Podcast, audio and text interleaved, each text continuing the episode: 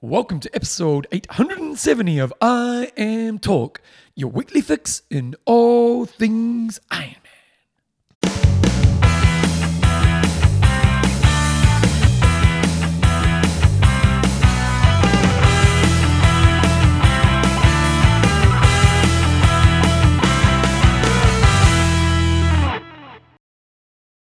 Rightio team, welcome along to episode 870 of I Am Talk with Coach John Newsom and Bevan James Oles. How you going, mate? I'm really good, thanks, Bevan. You going out for a ride today?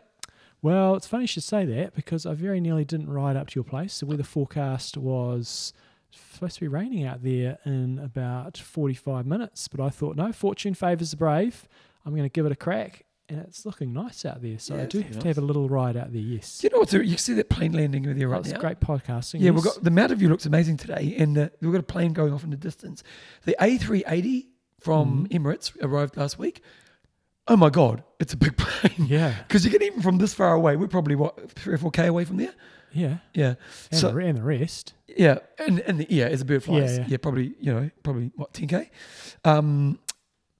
It's significantly, it's huge. Yeah. Even in the air, I was like, oh my God, that's a big plane. Yeah. Yeah. I didn't realise the first time I got on one, I was like, oh shit. Yeah. Downstairs toilets and everything. Yeah. Anyway, good podcasting. Oh, people love us. Play talk. I Talk is proudly brought to you by our awesome patrons. You go first. Julian the Commandant Swartz, named after good old Hogan's Heroes. Yep. Yeah, I used to always quote Hogan's Heroes, but I can't remember what it was. Mark Hot Rod Dixon. And Chris Shredit Schrader. Now, John's on holiday this week, so it's a little bit different because we are chucking a couple of interviews in, but we've got some upcoming races, so we've got a little bit of news, and then we've got 2 interviews. We have. So we're going to talk to Thomas Steger, who is a European athlete that a lot of you guys wouldn't have heard of before, focuses on the half Ironman distance mainly, has some kick-ass results. And then we're going to interview with Dr. Greg Wells. We've had him on a show in the past. He's recently brought out a book called Powerhouse, Protect Your Energy, Optimize Your Health, and Supercharge Your Performance. And yeah, we'll be having him on later on the show as well. So let's quickly look at the news. So we're saying what's coming up this weekend. We've got Ironman Texas. Oh, this is going to be an interesting race for a number of reasons. Does it get interesting because qualifying becomes really important now?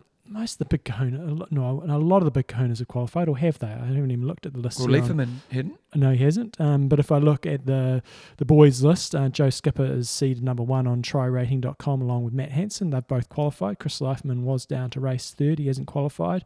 And then, yeah, below that... you've got guys like Cody Beals in there, Bart Arnott. So I'm expecting Joe Skipper to do some serious ass whooping at this race. But the race for everywhere else on the podium could be quite interesting. Looking forward to seeing how Trevor Foley goes, who we had on the show either last week or the week before. So yeah, I'm picking Joe to kick some butt. Is this a championship race? I know it's a gold race under PTO and it's paying at 175. I'm assuming it must be, I think, the American Championships on tryrating.com.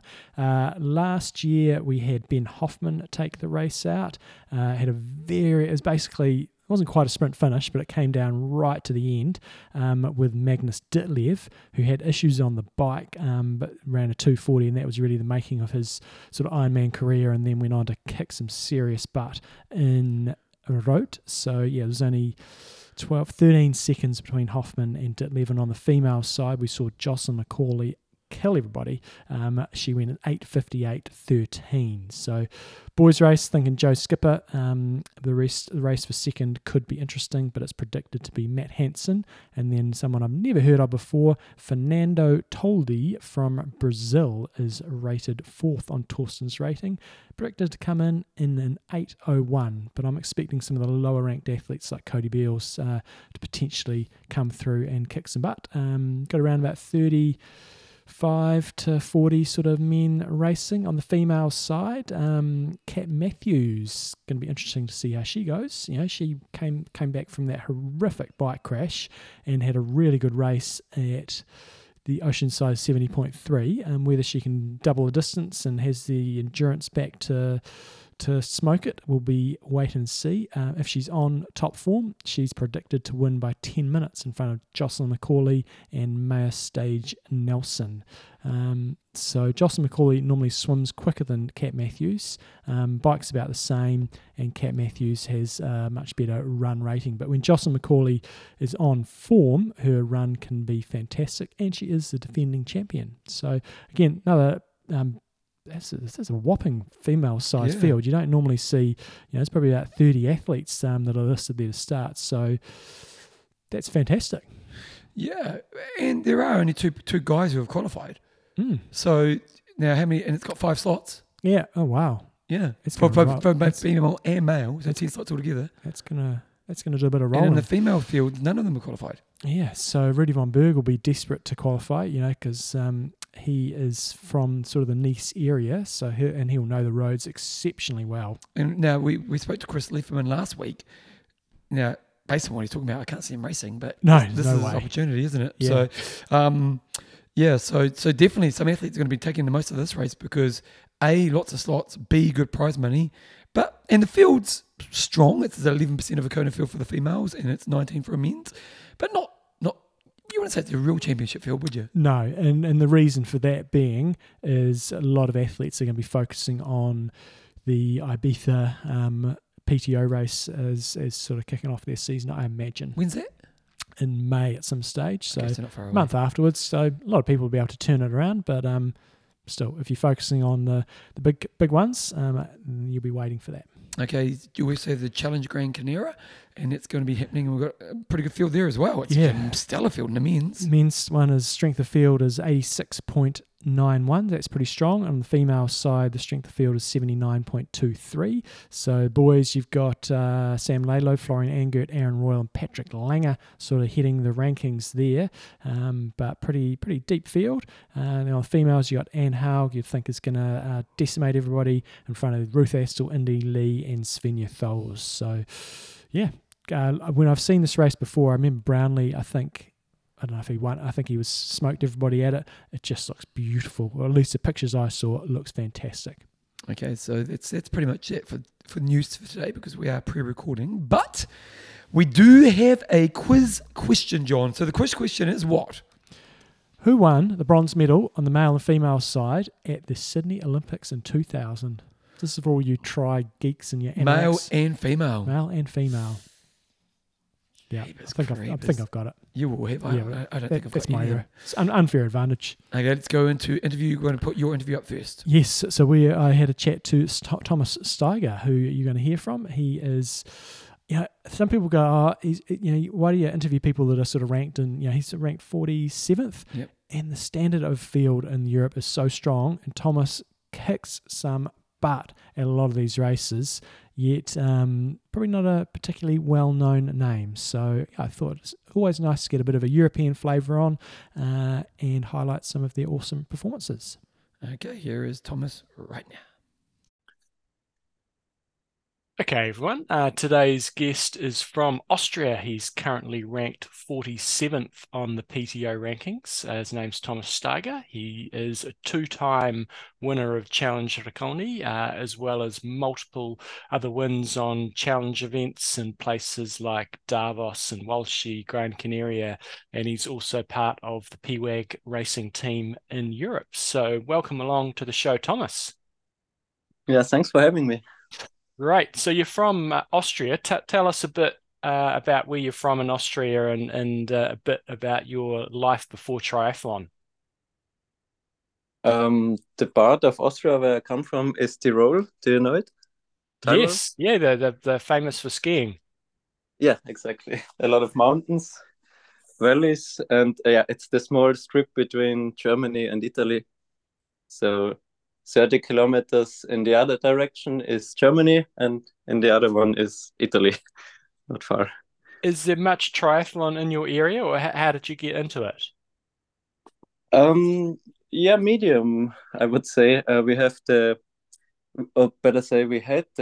WTS race in Kitzbühel, but I think it's no more part of the World Series.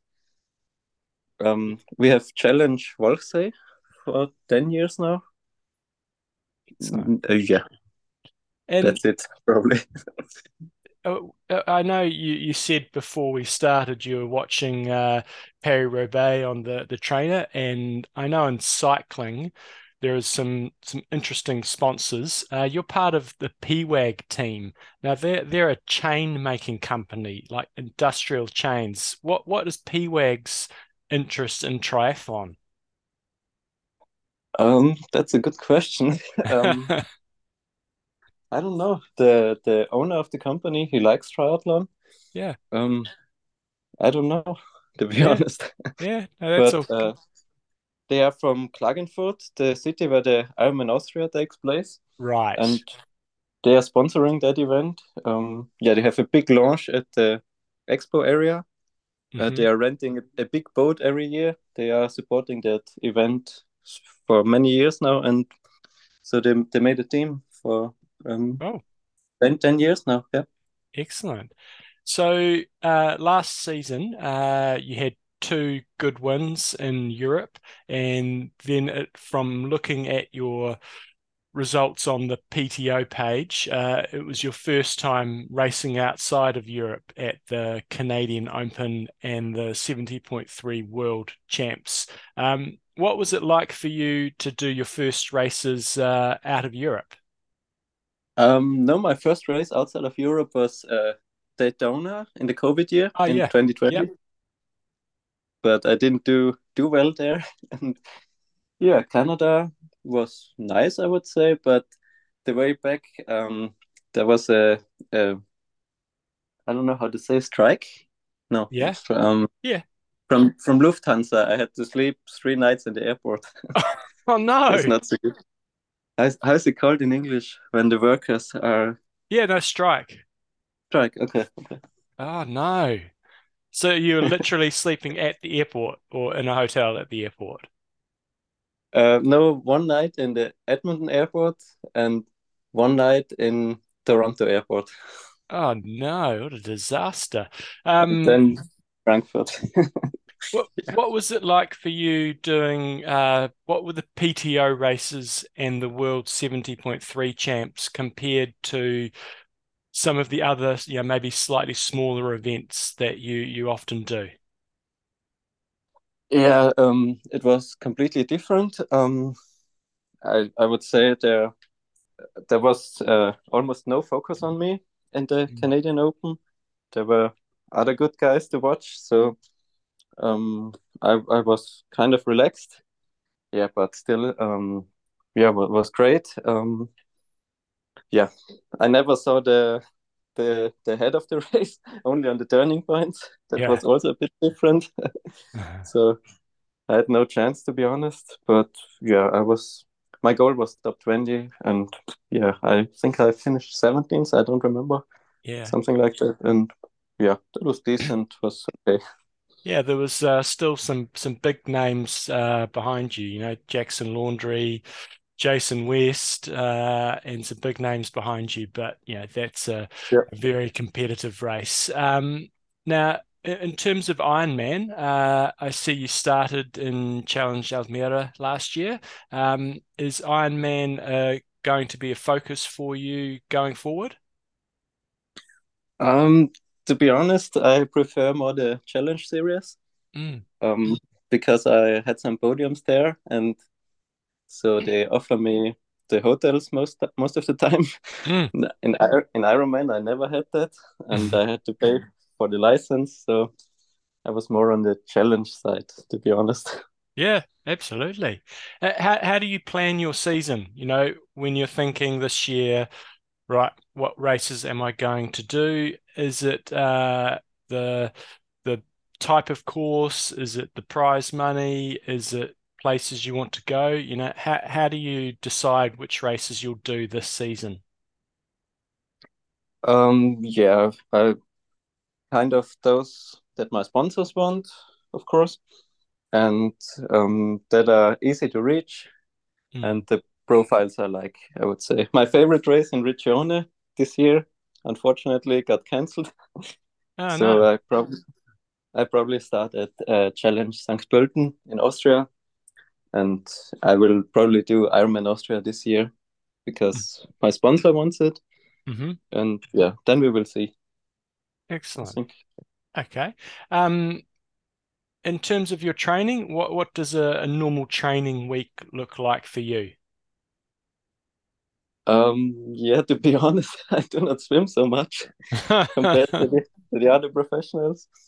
Yeah, because in the COVID year, I found out that if I swim almost nothing, I swim the same than when I train it 6 times a week. So nice. I reduced it a bit because in the COVID year, the pools were closed.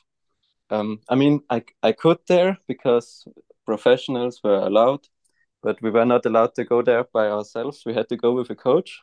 Right. And so I didn't have one who had time. So I went to the swimming pool in the whole winter, I think 5 times. And my swim was the same than the years before. So I started to reduce it. And now I swim maybe once or twice a week. Yeah. Right. Otherwise, running and cycling, I do every day. Mm. Do you have any complete days off training?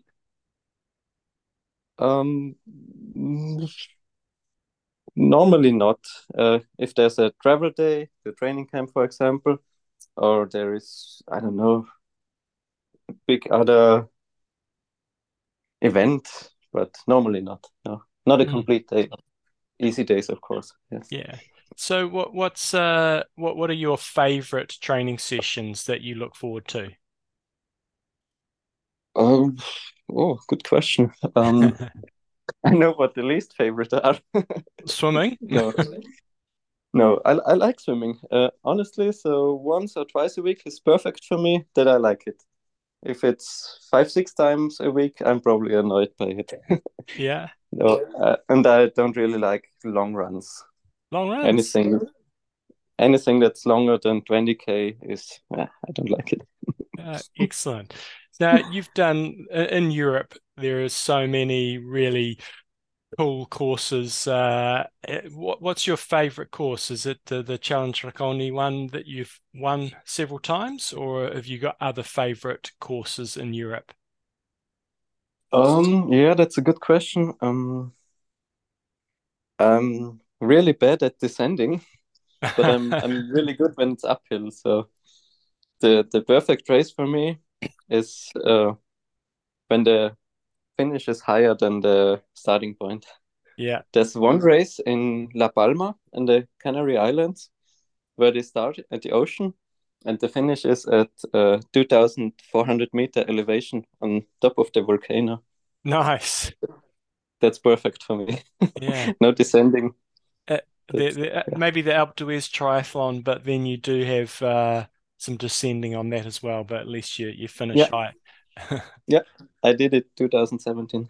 Nice. How did that go? Not so well. No. I lost my saddle. Oh my goodness. Yeah. You can watch it on YouTube. Oh really? We'll have to find that. It's on camera, yeah. Oh no. I was in the lead on the final climb and then all of a sudden I lost my saddle and yeah. Oh no. And did you finish the race, or did you it's a long climb to do without a saddle? I finished the bike leg, but on the run, I was bonking already on the bike. Yeah, I didn't drink and eat enough, and without saddle, I stopped on the run. So it was fun. In hindsight. Some random questions. What time of the day does your first workout normally start, and what time is the latest time in the day you train? I like to run in the morning, without breakfast. How is it called? Sober? No. Yeah. Fasted. Yeah. Fasted. Yeah, exactly. Yeah. Yeah, I do this quite a lot. I don't know, maybe it's 3-4 times a week. I like that, and I'm a pretty late trainer, so it can happen that it's becomes 9-10 in the evening, probably. Really? Wow. In winter, yes. And not in summer. In summer I do everything outdoor. In summer, probably as soon as it starts to get dark, it's finished. But in winter, probably can happen. in the night. Excellent. Now, when you're in a race and things are getting really, really hard, what's going through your mind? You know, what do you tell yourself to do when the going gets tough? Yeah, that's a good question. On the middle distances, where the finish is not too far, I try to count down like I probably do in intervals. So I say, yeah, half an hour of pain, 20 minutes of pain, 10 minutes of pain. Mm-hmm. That's my strategy. And in long distance, I didn't do too much long distance yet. But yes, you have to settle. You have to set a goal maybe to the next aid station and then to the next aid station. Mm. You cannot think 3 more hours. That's too hard. Yeah, totally. You cannot think only 40 more kilometers. That's too hard mentally. Smaller steps. This is a really random one. How do you have coffee? And if you have coffee, how do you take your coffee? Yeah, I drink coffee. Not a lot. Not so much as others do. To post on Instagram. And when I do, with a lot of sugar. Nice. And milk. And if you could go back to the start of your professional triathlon career, what advice would you give to yourself?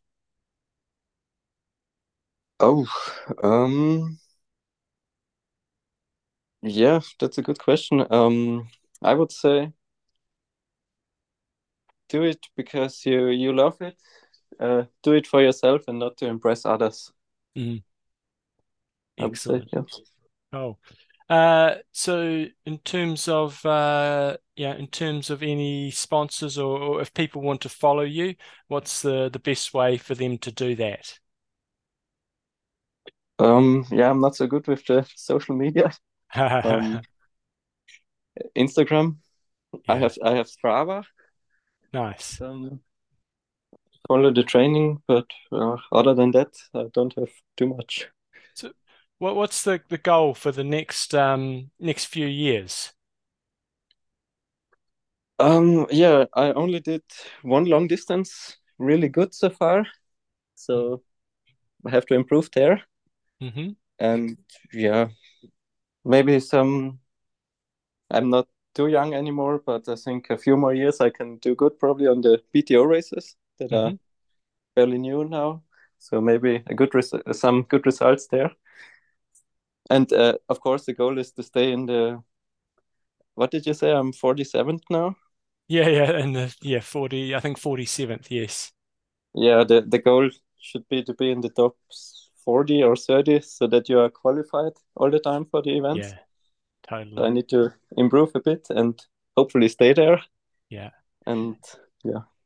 And what do you like doing outside of triathlon? I do like skiing because of in the area where I live, cross-country skiing. That's a good workout for triathletes also. Mm-hmm.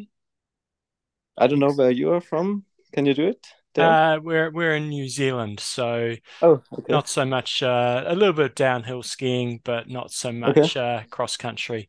And we don't. The outdoor sports are not so big down here. Medium. So okay. Excellent. Okay. So what did you say? What's your first race for the season? Probably Challenge St. Pölten in Austria.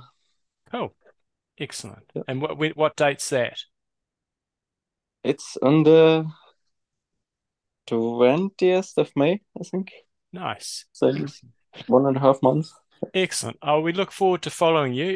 Your name often comes up when we do results, and you're kicking some butt, especially on the run leg. So I've seen you. I remember one close race with Kyle Smith, Kiwi, and we see your name popping up quite regularly. So that's why I wanted to get you on the show. So thanks so much for your time, and all the best for the season. Thanks, and greetings to Mark Baustad if you have him. Oh yes, in the show as well. Excellent. He's my team. Okay, any thoughts, John? Well, I think there was music to a lot of people's ears there. So you haven't heard the interview, Bevan. No. But swimming, he's only swimming once a week, as you guys have just heard, because he found when he swam more, it didn't work for him. So what's his swimming background? Is he no good? Or? He just found over COVID when he didn't swim, he didn't get any slower, as you guys have just heard. So interesting theory there. And sounds but what's the swimming? Is he a good swimmer? No, not so he's not even trying to get better. Just average, yeah. And what's the point? Yeah, I swam more and didn't get any quicker. So maybe it's how he swam. Yeah, but it's just different perspective there from Thomas. You know, sounds like he's relatively cruisy in terms of his approach to things, which is kind of cool. But yeah, got some fantastic results, and I think keep an eye out for him this season doing a little bit better at some of those PTO races, because when he's got it on, like he has at a number of the challenge races, and he's beating some really top quality athletes. Have you not done your phone? I haven't turned my phone off, no. Well, people can hear. Yeah, it's obvious. How many years we've been doing this? So, for example, last year he finished third at the Challenge Summer-in race behind Gustav Eden and Richard Varga, beating guys like Mihi Tagholt, Kyle Smith, Tom Davis, Peter Hemerick, and so on. And, yeah, it's on his day.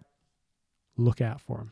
Honest, here we okay. That's it. Now we've got another interview coming up, and this is with Dr. Greg Wells. Dr. Greg Wells is an author of many books. He's the Ripple Effect, which is sleep better, eat better, move better, think better. The Focus Effect: change your work, change your life, refocus, rest, recharge. Rest, refocus, recharge: a guide to optimal life. But his latest book was called Powerhouse: protect your energy, optimize your health, and supercharge your performance. Greg's always a really good interview. We have had him on the show in the past, so here is Dr. Greg Wells right now. Righty, everybody, welcome along. Welcome back to the show. Greg Wells, he's a world-leading kind of fitness thinker, and he's brought out, how many books have you done now? This is 5, shockingly. Like my English teacher from grade 8 would have a nervous breakdown if I actually said that to him. But yeah, this is number 5, and super psyched about bringing this one out into the world for sure. You guys can't see, but Greg's obviously got himself a studio now, because I think the first time I interviewed you, you're walking out in the snow, and it was, it's contrast.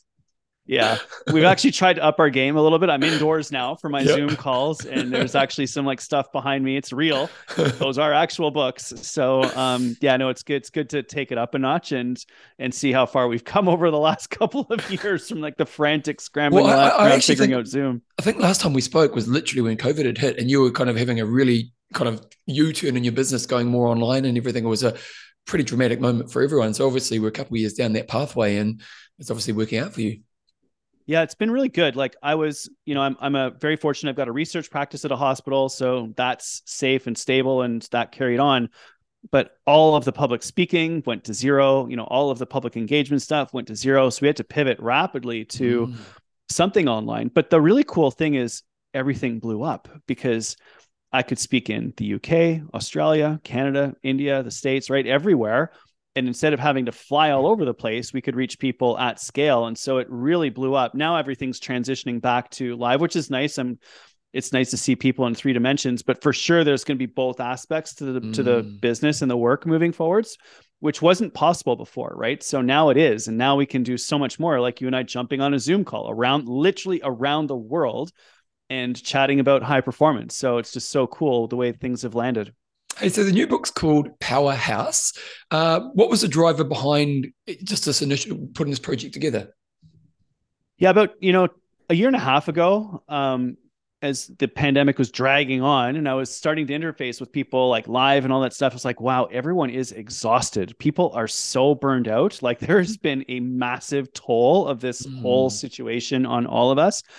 And I was okay, so everyone's exhausted and burned out and tired and overwhelmed. So what's the opposite of that? Energy. So it needs more energy. Cool. As a physiologist, where do we get energy from?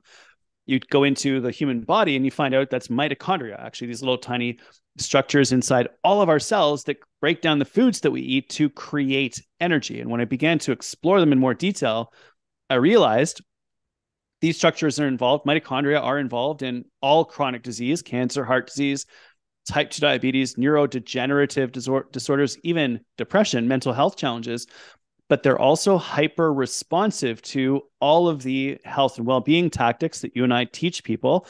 And that's around exercise, breath work, meditation, stress management. And so there's infinite hope for us to do better but in a very scientific way around optimizing our mitochondria so we have more energy so we can overcome the challenges that we're faced with right now.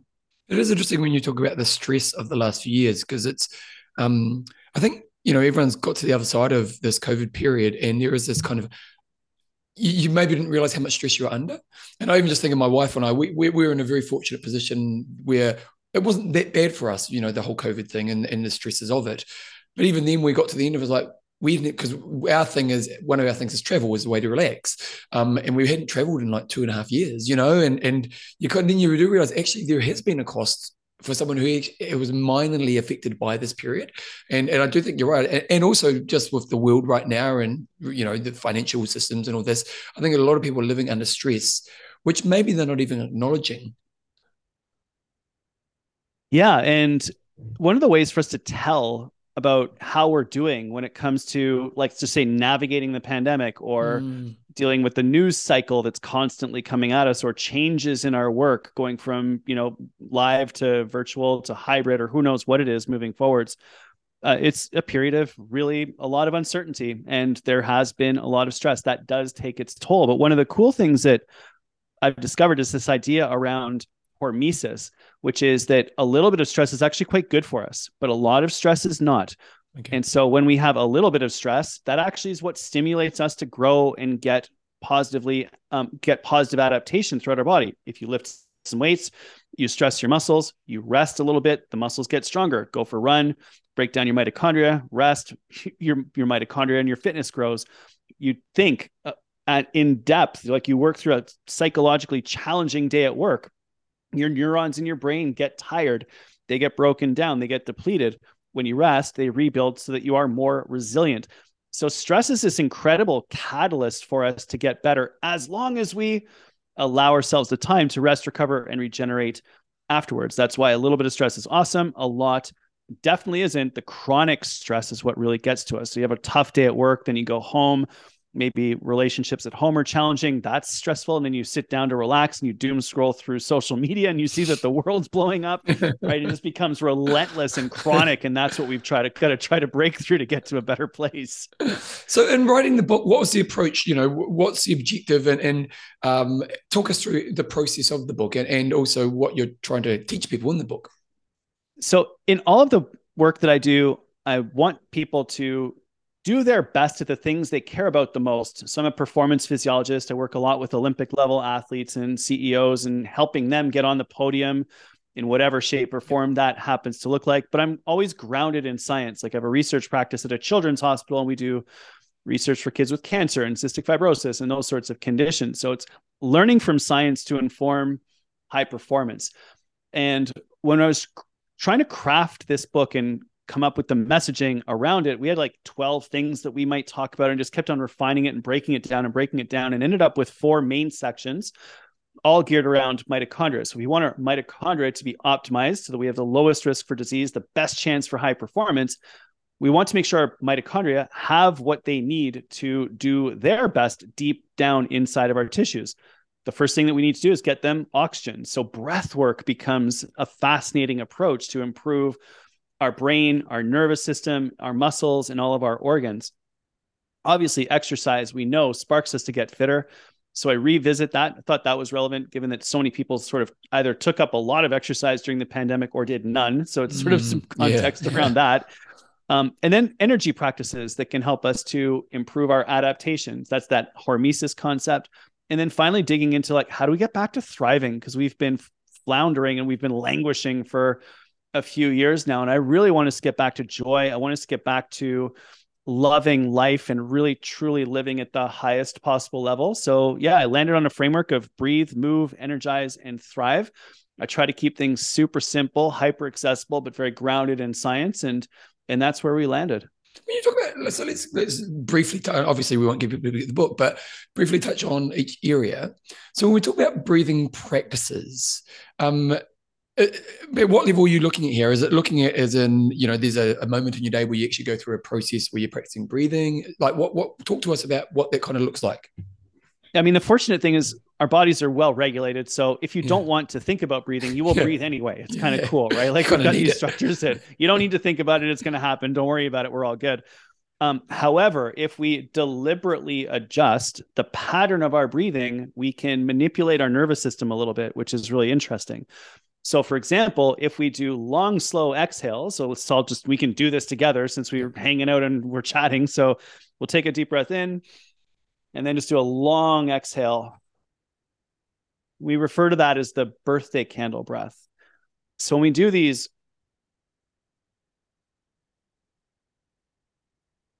long, slow exhales, that sends a signal to the stress region of the brain from the medulla, which is where breathing is controlled, that everything's okay, you can calm down, you're safe. And it allows that region of the brain to decrease its activity level, decreasing the stress signals that then get sent out into the body. It's a very powerful way for us to calm down very quickly. It's the birthday candle breath. You're imagining blowing out the birthday candles, or the breath of calm. We've seen the opposite. Like if you look at tennis players, for example, they exhale and almost scream as they hit the ball, right? So if you do a hard, fast exhale, like you might see an athlete do before they start a race at the Olympics on TV, just like, you know, to try to eat. That's how you can actually get activated. You can increase your stress level, which you might need to do certain times if you're like tired before a meeting, or you're feel more engaged. About to do, like if you're about to lift some weights, right? It's like brings your attention into the present moment. It psychs you up. But in our world right now, the game for all of us, I think, is to give ourselves the chance to decompress, to relax, to calm ourselves down in critical moments. But with breathwork, you can go in either direction. I love practicing breathwork first thing in the morning, but I've noticed I've been really using it a lot now that I'm thinking about it all the time because of the book. You know, when I'm interacting with my kids or getting ready to go on stage to do a speech or preparing for this interview, for example.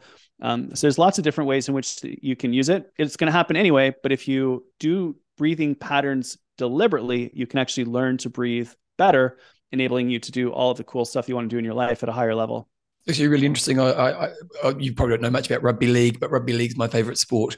And there was a really good example of that last weekend. There was a game which went to the death twice. It was a phenomenal game of sport. And it gets to the point where basically at the end of the game, the next person who wins the game. It was that scenario. And there's this moment where this player who is kind of under a lot of pressure in his career had the opportunity to win the game. And they showed you him before and he does that. He literally, the ball's just about to come to him and he does that breath work. He literally, not the fast one, he does the slow one. And then he suddenly just looks calm and he nails it. And it was really, they talked a lot about it after the fact because it wasn't shown in live coverage. And it was just that real example. He had the awareness to go, okay, I'm in a high pressure moment, actually use my breathing technique, you know, and literally he had like 5 seconds to make that, you know, just to do this and then the clutch moment. But it was just a really good example of what you're talking about. Yeah. And when you're aware of it, you notice like the great public speakers, like politicians, the great ones. And I don't care about which side of the, spectrum you're into in terms of politics, but you watch the great public speakers. What do they do right before they start speaking? They put their notes out, they look down, and you see them. They'll do 2 or 3 easy breaths. Yeah. The great athletes in those critical moments notice that they're too activated, bring themselves back down into the ideal performance state. So you see this in business, you see this in sports, you see it in music, you might even see it in drama during a performance in an artistic environment, right? Like this is a universal human truth. And once you have access to these techniques, it really does enable you to take it up a notch. And more importantly, just like control your emotions when you're under pressure. That way you're not doing anything that you regret later. You're not saying anything that you regret later. You're not reacting to a situation. You're actually like responding to a situation. Now, when you there's obviously moments, you know, you're going to do a big talk, you got a presentation, your kids are annoying you, whatever it is. And then there's the practice. So do you recommend there's a routine in your life where you kind of, there's a certain period of time where you're going to do some breathing technique every day? I love doing it first thing in the morning, to be honest, like wake up, I scan a couple things just to make sure that, you know, my day is organized. And I remind myself of what I've got to do for that day. But during the sort of hour that I have before my kids wake up in the morning, I might do like an infrared sauna, might do some yoga, might do some stretching, might do a little bit of weights. But during that time, I'm really into doing some breath work at the moment. It just settles me down so much. I'm currently using an app called Othership, OTHERSHIP, Othership. There's free breathwork sessions that you can do. It's built by a buddy of mine that I know. And it's just cool. It leads you through 5 to 10 minutes of breathwork accompanied to music. And there's some breath works that increase your activity levels, some that calm you down. I definitely use those later in the day, but the ones that, you know, fire you up first thing in the morning, like the breath of fire practice, they really helped get me going. They helped me to wake up. They helped me to open up my rib cage. They helped me to sort of bring my attention back into the present moment. And it's just fun, interesting, and sets me up for the day. So that's what I've been doing recently. But I think back to like my athletic career as a swimmer, and that's what we did, right? You learn to control your breathing as you were doing your sport. Running is very similar. Your breathing becomes entrained. If you're in the weight room and you learn to and practice lifting where you exhale on contraction, inhale on relaxation, or vice versa, depending on what you're doing, like you can integrate this into all sorts of different practices during the course of your day. Yoga is a beautiful way to do this. Meditation obviously incorporates thinking about a breathwork anchor. So when you're aware of it, you notice it sort of everywhere. I do deliberate breathwork practice, but you can incorporate it in the gym if you're out for a run, if you're biking, getting ready for a presentation, all the things we've been speaking about so far. So also ultimately it is maybe having a routine, which is like a little moment, but also capturing those moments and knowing to go to that place and use those tools. Yeah. And I'm sure that wasn't the first time in that rugby example that you gave where that individual has tried the breath of calm, right? Like that wasn't the first time that he thought of doing that. Yeah. Clearly he's done that many, many, many times before, but he had the presence of mind and discipline in the moment to be like, I'm going to take 10 seconds here, 5 seconds, 3 seconds, whatever it was, to actually just take one deep breath. Think about that. Like one deep breath may have changed the trajectory of his entire career because it was done at the perfect time. Yeah, crazy. Yeah. So that's the confidence, right? That's like having the confidence. I'm going to do this right now. I don't care what anyone else thinks. I'm taking a deep breath, bring myself back into the present moment, and then go out there and do what I do. So then you talk about exercise. Now, obviously there's a lot of information out there on exercise. So what kind of angle are you in your book? Are you working on the exercise component around, around this kind of powerhouse concept? So with regards to powerhouse, obviously it's about optimizing our mitochondria, and the most powerful way for us to stimulate the growth of new mitochondria. We actually get 2 billion, roughly, new mitochondria every single day. Oh, wow. 98% of the cells in your body are replaced every 6 months based upon the foods that you eat and your genetics. Like our bodies are constantly adapting and changing, for better or for worse, right? Like if you sit on the couch and binge watch Netflix for a week, you're going to get out of shape. But if you go for a walk every day and do a little bit of meditation, you're going to positively adapt physiologically and psychologically. We've heard about neuroplasticity, the brain growing, bioplasticity, the body getting better. And so when it comes to exercise, the cool thing is that it sparks the growth of new mitochondria, and it makes the mitochondria that you have stronger, more efficient, and more powerful. And you don't need to do a lot. You don't need to go very hard. Like LSD, which we call long, slow distance, not the drug, but like going for a long walk or going for a bike ride or going for a paddle. All of those rhythmical, repetitive activities send signals down into your muscles, into your brain to grow new mitochondria. So you don't need to go hard. You don't even need to put on workout gear. Just go for a walk and you're going to get more mitochondria, and over the course of a few weeks, get more energy. Of course, if you want to go harder, that's fine, but you don't need to. We know that as little as 15 minutes of walking a day can cut your risk of 13 different types of cancer by 24 to 40%. Wow. We exercise 3 times a week. You cut your risk of cardiovascular disease by almost 50%. 3 45-minute activity sessions a week cuts your risk of depression and anxiety by almost 40%. So it's very, very powerful. You don't need to do very much, and you don't need to go really hard to do it. Of course, you can do your marathon training and all that. It's awesome if you do. But for all of us that have, maybe need to get back in shape a little bit after the pandemic, start small and you get all of these benefits anyway. So, we'll kind of skip past the exercise because there's a lot out there. And so the third component was what? What was the third component? It's energy, energize. And okay, so around energize, what I was thinking there was just about this idea of, of hormesis, right? A little bit of stress is good, a lot is not. Yep. And if we think about an example is salt, right? No salt, you die. The right amount of salt is awesome. You're actually healthier. Too much salt, you die. That's a perfect example of that, right? But there's some cool practices that a lot of people are into these days that follow the same pattern. So cold water immersion, the whole Wim Hof method thing is a big, big thing right now.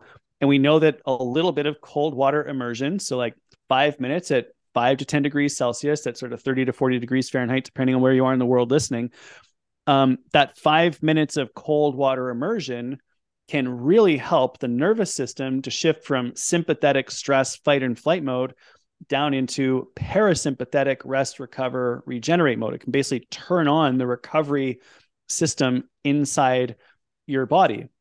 If you do too much cold water immersion, it's hypothermia and it's bad. But this sort of 5 minute window at cool to cold water is magic in terms of helping your nervous system to calm down, to repair, recover, and regenerate.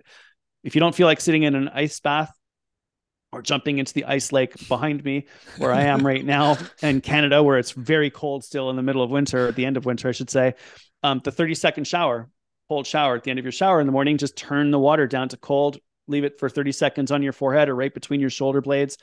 And that even has been shown to cut your risk of having upper respiratory tract infections like colds or flus by like 30%. Wow. So even just like a little bit of cold water at the end of your shower, right on your forehead or in between your shoulder blades, can make a big difference for you. So I love these hormetic practices of like stressing your body just a touch in order to get all of these massive benefits when it comes to our health and well-being. Cold being one of them. Hot water is another one, like getting into the sauna, taking a hot bath does wonderful things for our body too, especially on the cardiovascular side. So there's loads of little practices like that that are fascinating, all of which bump up our energy levels. When you're talking about this, you know, there's these kind of, you know, the cold water, the hot water. Are there like for me, and this is totally random and it might not work at all, but listening to music is an energy lifter for me. Now, I'm not sure if this is, we're going to that level that you're talking about here. And so I'm just kind of curious, but like for me, part of my morning process is I kind of do my daily planning and then I put a song on and I've got a very beautiful view from my office and I just look out and there's an energy return massively, especially if I get the right song, you know, like there's a release and there's a firing up of something. Now, is that going to get it to that mitochondrial level or like, I don't know. I'm just kind of curious. I'm just thinking of the things that trigger energy release for me.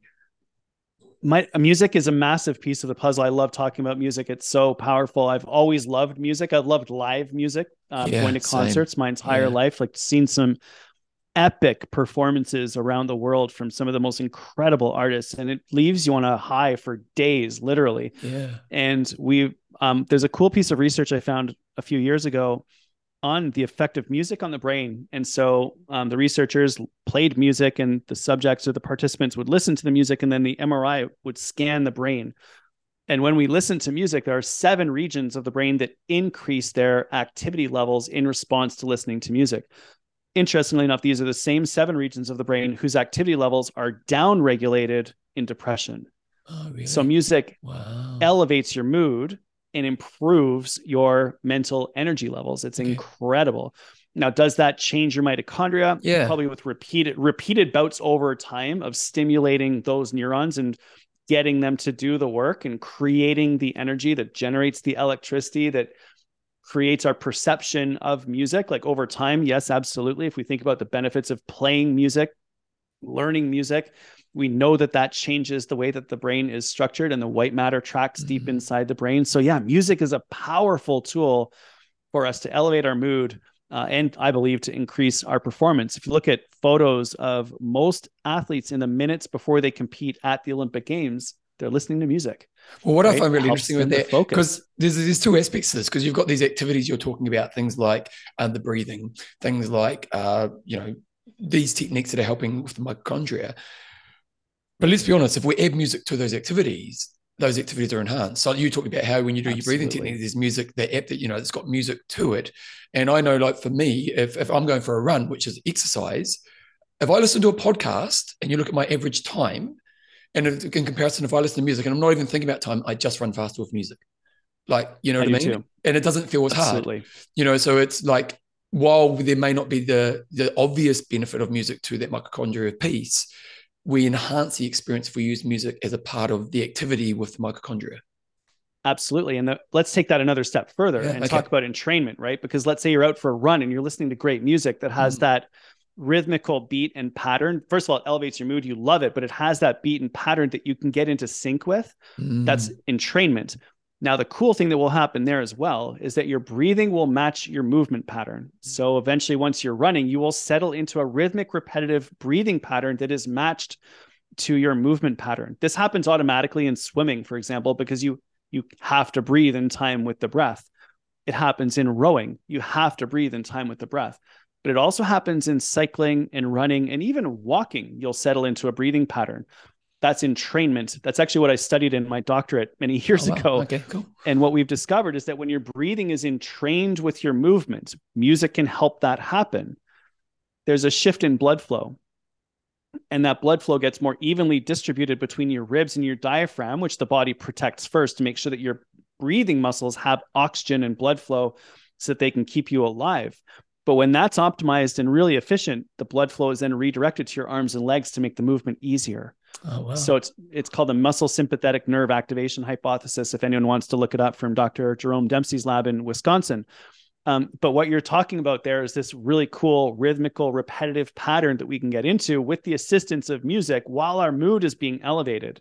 Mm-hmm. It'd be super cool for everyone to go out and experiment with that a little bit and find and create your, let's say, running playlist that enables you to, do your absolute best on some epic runs. I definitely have some music that I run and cycle well to, and podcasts, even the Dr. Greg Wells podcast or your podcast, like our podcast. Don't listen to them when you're out for a run. Use that in traffic when you're stuck in the car. Think about what type of running you're doing. But yeah, it is that thing of, these activities you're talking about. Like, I love this idea of, like, I have my morning meeting with myself, which is just that planning time for my day. And I've just always thought, how do I make it better? And, once I was kind of, okay, if I add some music to it and I take a moment to enjoy the view, and, it's that kind of, if you're going to add a breathing technique or process to your day, then how do you make it better? And like you're talking about, you're using an app, and the app has music and it has its guided, and it's, and so it's one thing to have an activity. It's then what's the evolution of that activity, which adds more value to it. That's right. And making it more enjoyable, right? Like running to beautiful music that you love is just a better experience. If you do it outdoors in a gorgeous environment on an awesome day, like, it just makes life magic, right? Those are those moments of awe that we want to try to craft in our life. That's where we get back to thriving. That's where we get back to... Yeah, well, let's go into that. So when you talk about thriving, I know, it seems obvious when you say the word thriving, but as a practical application, what are we doing to make sure we thrive? There's a whole bunch of things that we can do, talking about joy, happiness, altruism. But since we sort of went down that road, I want to just think about this idea of thriving and little things we can do to deliberately create more thriving in our life. And Robin Sharma, who wrote The Monk Who Sold His Ferrari, ran an event called the Titan Summit. And at that event, I heard the idea of people, places, and pursuits.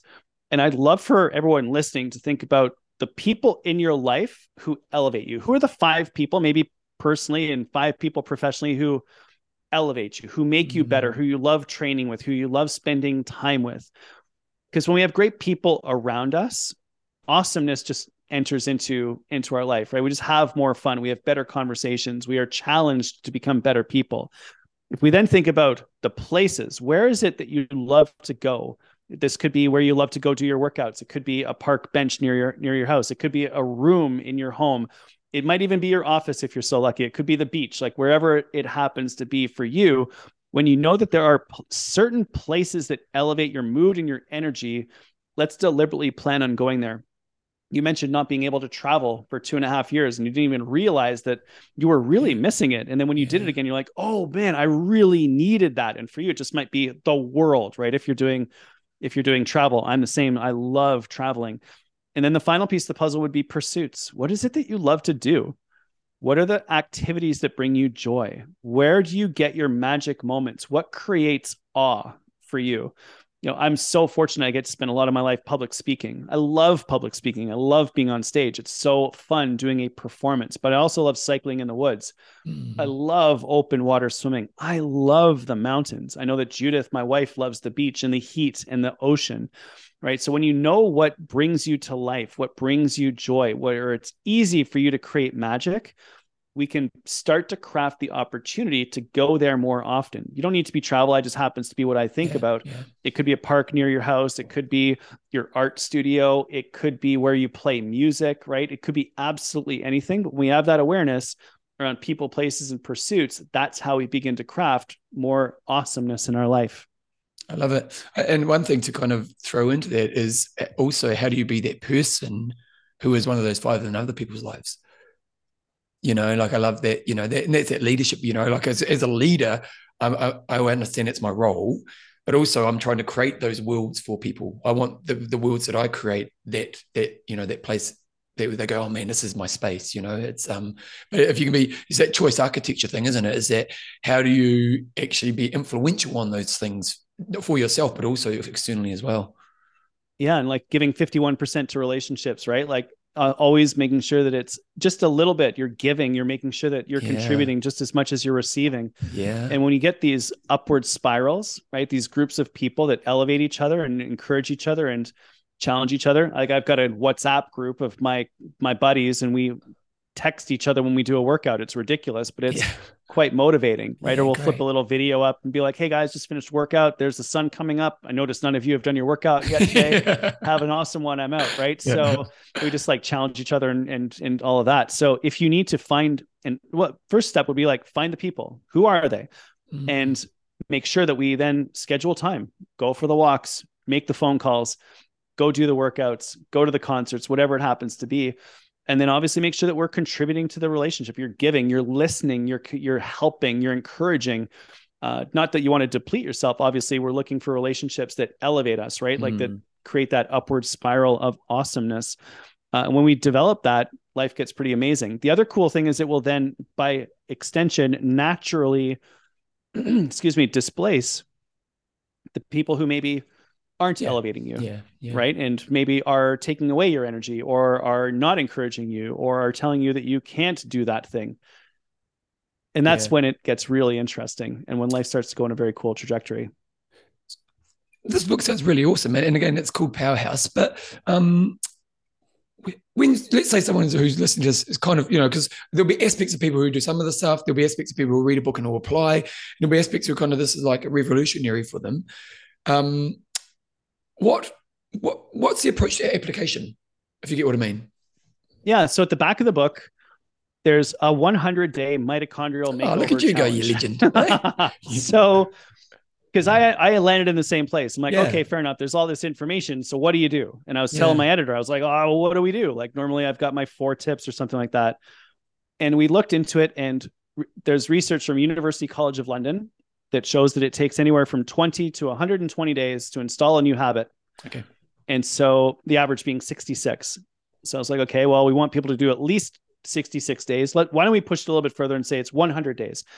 And that's kind of cool because it matches up with the idea that 98% of your cells are replaced every 6 months. So it's sort of like getting you at least halfway towards that goal. So we're installing new habits, we're building a new life, but then doing it in a very, very simple, easy way. Great. So the 1 tip per day, super simple, very, very straightforward. Might be as simple as drink a glass of water today, go for a 5-minute walk, do 3 minutes of meditation, right? Like little tiny, easy things. Call a friend. Just to guide you through 100 days of simple things that you can do every single day to spark your mitochondria, build better health, improve your well-being, and ultimately at the end of that time, have a noticeable difference in terms of your ability to do the things that you love to do the most and perform to your potential, whatever it is that you meet is meaningful to you. I love it. I love it because I think often, you know, one of the downfalls, this is right. You know, we write books because we want to help people change, you know, and so many people buy a book and go, that's a good idea and never actually change. And so, and sometimes it's because there's no real pathway at the end of the point or at the end. And I love the fact you've really thought of that. And actually here's a good challenge, and people love a challenge. And because what we want to do is we want them to understand a different way, you know, and so by putting a challenge in place, you're letting them see that, hey, here's the benefits of actually doing these activities, aren't you? Yeah, that's the idea, right? It's just simple things you can do, a little bit of guidance. So you don't need to think about it or figure it out. Know that it's grounded. If you want to look them up, they're all explained in detail earlier in the book. You could actually skip the entire book and just go to chapter 5 and do the 100-day challenge and get all the benefits if you trust me. But yeah, that's the idea, right? Like you and I, that's what we do. We help people. We want to create environments and communities where success is inevitable by making the environment awesome. So we write books, we do podcasts, we coach people. And if anyone goes along for the journey and has fun with it, then it just means the world to us. It's why we do what we do. So it's super cool to be able to share it. Well, it's awesome stuff. Okay, so the book, is there a longer title? Or is it just, there's often the subtitle? Yeah. So it's Powerhouse, Protect Your Energy, Optimize Your Health, and Supercharge Your Performance. And yeah, book number 5. So would love it if people checked it out. It would be amazing. It's on Amazon and everywhere else that you order it. If you go to my website, drgregwells.com, and just click on books, you'll see it right there. I highly recommend it. I think it'll be I'm going to get hold of it and read it myself. I really think it sounds really fascinating. You always do great work. Thanks for coming on the show. I'll put a link to his website, Greg's website, in the show notes. Good luck with the book. Keep doing what you're doing, mate. You're doing really important work. Right on. I can't wait to come down under and see you guys and get out of North America and explore New Zealand and Australia a little bit. Have you been here before? I have. I've been a number of times. I've been to Adelaide, Melbourne, Sydney. Have not yet been to Brisbane. Really feel like I need to get up there. And a buddy of mine from New Zealand was just visiting. We went skiing in North America, so I need to come down to New Zealand and hang out down there and visit him. Definitely a lot of travel coming up. Based on what I know about you, because you're an outdoors man, New Zealand, you'd love it. You know, I may never go home. Yeah, well, I think where you are is pretty good as well. But hey, thanks for your time, man. Keep up the good work. You're a legend. All right, take care. You wouldn't have heard this one, John, but it's a really good book. We'll put a link to it in the show notes, and you can check it out. So there you go. Anyway, John, let's... Quiz time. Okay, so I know Magalie Jones got second. Yes, so this is the Sydney Olympics. Who got the bronze medal at the Sydney Olympics in the year 2000? Well, I know the third female. No. Okay, who is it? I'm pretty sure it was Magalie Mesmer. Oh, yeah. And then the boys... So Whitfield took it. It was a bit of a sprint and then he took away, didn't he? Yeah, he kind of pulled away at the end. Yep. I'm just double checking I remember who it was, but I'm almost positive I don't. I know he got second and third, and I'm pretty sure I've got the order. Will I know the second and third? No. Okay. Where we go? So I'm pretty sure it's Jan Řehula. It was either Jan Řehula or Stephan Vuckovic, who's German. And for second, for third, and I'm going Jan Řehula, which is what I just said, and I've just pulled it up, and I was correct. And who was second? Stephan Vuckovic. So that was a shock, wasn't it? Oh yeah, that top three. Yeah, no one was picking that, was they? Not have picked that at all. Absolutely no chance. Why did it happen? There's a lot of pressure at the first Olympics, and it was one of those things. The top kahunas, well, you could say Hamish Carter was on a slide, but then he came back and won it. But they were towards the end of their career. The Lessing race? Sorry? Lessing race, yeah. He got like 10th or something. But he wasn't in his peak anymore, was he? Well, he got 9th. Yeah, no, he was. Okay. But it was kind of at the very end of his peak. Yeah, okay. So he was just about to start the slide, but he was the raging hot favourite. So going into it, who were you picking?